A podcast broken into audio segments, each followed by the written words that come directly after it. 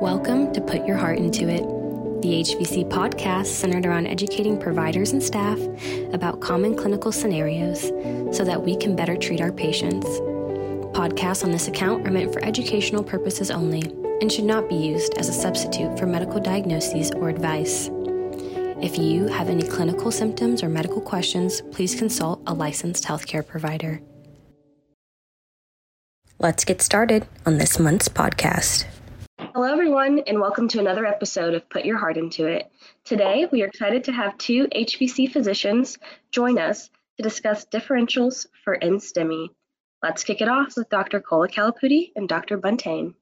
Hey, thank you so much for having me here, Dr. K. Yeah, thanks so much. Adam Buntain here. Uh, we're happy to uh, get together this morning and discuss a case that we were jointly involved in um, a few months ago that, that we think is um, actually fairly common and an under recognized sort of clinical scenario, um, but still an important one to discuss. Um, and so we'll, we'll take you guys through this case um, from beginning to end and have a good discussion about it. Yeah. I know we probably see this more often than not, but we never really pause to think about it, what it actually be. So I thought this was a good moment to catch up on so I'll start off with the case. We have a um, a 76 year old African American male with history of hypertension, unfortunately diagnosed with renal cell carcinoma. He had a right nephrectomy and was currently on oral chemotherapeutic agent Balversa or erdafitinib. Um, he also had a history of pulmonary embolism and he was currently on Eliquis. So he comes in with chest pain about an hour prior to arrival with minimal walking in his house, um, pain radiated down to both arms with severe tightness in his chest.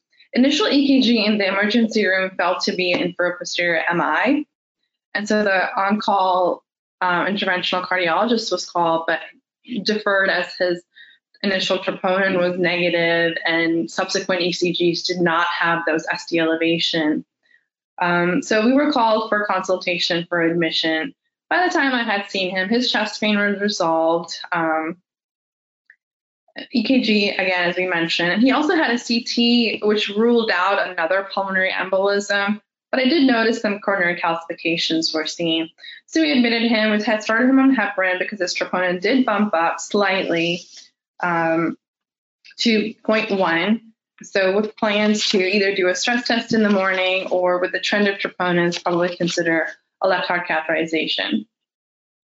So Adam? Yeah, and and I think at this point we were probably um, we probably felt um, fairly confident that this was a quote unquote garden variety MI acute coronary syndrome type scenario. You know, it, he, he presented with a pretty classical story. He did have those ischemic EKG changes initially.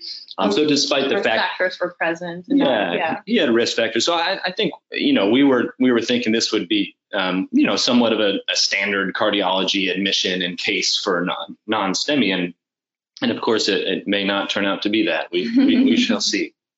Um, so um, we did ultimately take him to the cardiac cath lab. That was the next morning, um, and that was um, after his troponin had risen pretty significantly, if I'm not mistaken, right? Even by the next morning, I think it had gone up.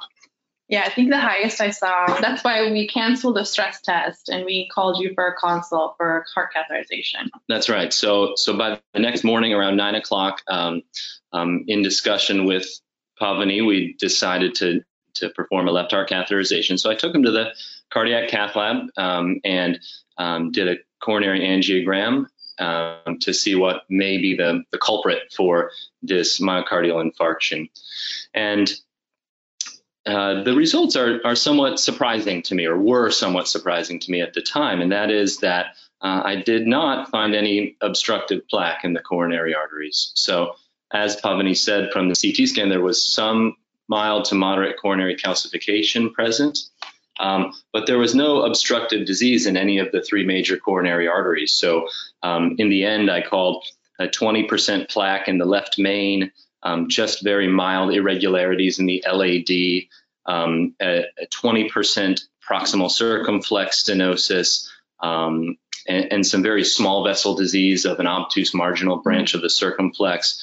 Um, and, and likewise some two different 20% stenoses of the right coronary artery. So really nothing there, no um, epicardial plaque rupture thrombosis event that could explain a, a, big chest pain episode, ischemic EKG changes, troponin elevation to seven. Um, and so the diagnosis at this point, based on that angiogram finding, was uh, a myocardial infarction with non-obstructive coronary arteries, the, uh, the entity known as MINOCA. And, and that's, I think, where we want to dive into the, the differential diagnosis of what, what might be causing that and, and how we can further evaluate that. So I'll turn it back over to you. Sure. So I was kind of excited to have that um, as a non-invasive cardiologist kind of thrown back at it. Hey, what else could it be? Yeah, me not um, me not so much. Uh, uh, us, inter, us interventionalists, we just we want to find a blockage and put a stent in there. So I was dismayed at, at the diagnosis, perhaps. so as you mentioned, MINOCA, you know, has um, it actually occurs quite often. I think the SWEDEHEART data is kind of where if anybody wants to go back and, and look up the, this is where most of our data comes from in MINOCA, just myocardial infarction without obstructive coronary um, atherosclerosis. And that happens about 5 to 6% of um, cats. And the definition is very kind of strict. Less than 50% of stenosis, just like our patient had. And it follows the fourth universal definition of MI, which is that rise and uh, fall in troponin greater than 99th percentile, and no other clinical evidence of why that troponin is positive. No evidence of myocarditis, no big PE that could explain those findings. Um, so go back to the drawing board. What could be the potential causes of it? Again, myocarditis is considered to be could be one of them, but we have to kind of essentially rule it out. Plaque rupture, plaque erosion, um, thrombosis, SCAD or spontaneous coronary artery dissection, simple supply demand mismatch, um, epicardial coronary vasospasm, and microvascular dysfunction. From the data, MINOCA can tend to affect disproportionately women and also African American patients. That's something you want to kind of have as a differential. Um, so what do we do next is we, of course, have an imaging person now. So we recommend to do a cardiac MRI. And that showed actually, um, actually, let me just first talk about the echocardiogram in the middle of this too. Echocardiogram had normal ejection fraction, 60, 65%, no wall motion abnormalities, mild valvular dysfunction, but nothing could say this could be a possible myocarditis, the pericardium was normal, um, so all of that was kind of excluded. So, so with the cardiac MRI, Pavani, so you know, it's a it's an advanced cardiac imaging test, and, and among those different potential diagnoses, um, like before you go into the details of the results, what what exactly might you see to help clarify between some of those various diagnoses that you just mentioned? So I think a lot of it could be um, pattern recognition. You know, I'm looking for is there a acute infarct? Is there a regional wall motion abnormality on the echocardiogram or on the MRI that the echo did not pick up? Um, myocarditis would be kind of a, a, diffuse fibrosis that you would see, um, or just edema. You know, any signs of kind of on some of the gating uh, factors? Is there different edema, high density, signal to say there's necrosis, there's infarction, or nothing at all sometimes too. Um, that's kind of what I'm, I'm looking for to help me guide. Well, which one of those differentials could it really be? Yeah. And I was really kind of thinking about myocarditis in him because of that chemotherapy agent he's on. It's a checkpoint um, inhibitor, so tyrosine kinase, and that's actually been shown to cause myocarditis. That's kind of on a big differential for me going in to look for that. Um, thankfully, you know, with these newer class of chemotherapy agent, cardiac involvement, whether it be myocarditis or heart dysfunction, is rare. Um, but mortality is very high when it does happen. So it's good to keep that as a differential, especially in our particular patient. So going back to the MRI results, um, it, so it called for a again normal ejection fraction, 58% this time. Uh, transmural infarction involves involving the basal to mid inferolateral, uh, anterolateral um, ventricular wall with evidence of possible microvascular obstruction, and not not much else to suggest um, any kind of myocarditis because it was kind of localized and uh, lots of involvement in the distal anterior wall uh, to suggest maybe he's had a smaller MI. Yeah, so when I hear that result, the especially the um, specific term transmural, that always for me, um, and I'm not an imaging person, but that evokes um, uh, sort of more of a classical heart attack, a transmural involvement, mm-hmm. uh, meaning that the whole left ventricular wall from endocardium to epicardium was affected. Um, but then on the read, as you said, there's also the comment about uh, microvascular mm-hmm. evidence for microvascular. So how, how do you square those two? The, the transmural, you know, is it is it a true STEMI of a vessel that, that wasn't just visible on the cath because it, it was too small, or or is it is it microvascular um, type of an issue based on the findings there? What's your thinking? So I think easiest way to determine that is the wall thickness. It did not mention a thinned out myocardium, and it did not, um, you know, mention any regional wall motion abnormalities, which would suggest from an infarcted um, myocardium. You know, this was a normal function. With a normal size myocardium. So that kind of tells me it's something more acute and not necessarily transmural MI.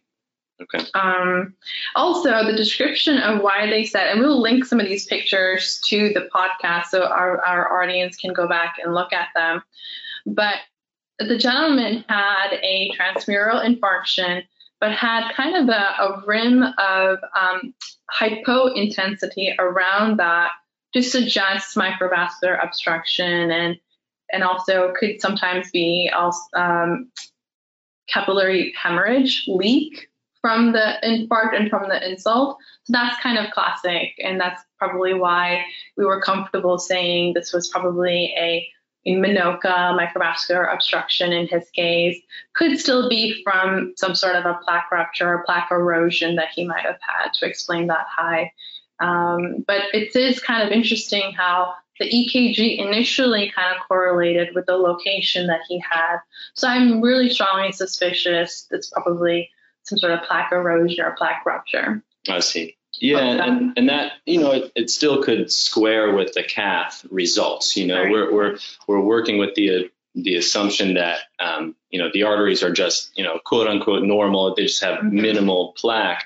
Um, but you, you really can't tell the whole story from a coronary angiogram. And so, um, as you know, in, in a lot of the early clinical studies of MINOCA, there was a lot of intravascular imaging utilized mm-hmm. um, to actually look within the lumen of the vessel and look at the wall of each of the vessels. Oh, yeah, OCT and IVUS. Can you talk more about those in the cath lab that you would have yeah, so optical coherence tomography is OCT is an advanced intravascular imaging modality that we have available at, at our um, hospitals we practice at, and it's um, it's a means of um, examining in in fine resolution um, the walls of the vessel. Mm-hmm. And so in clinical practice, uh, personally, I would use it for PCI optimization, vessel size um, querying vessels for dissection mm-hmm. um, or um,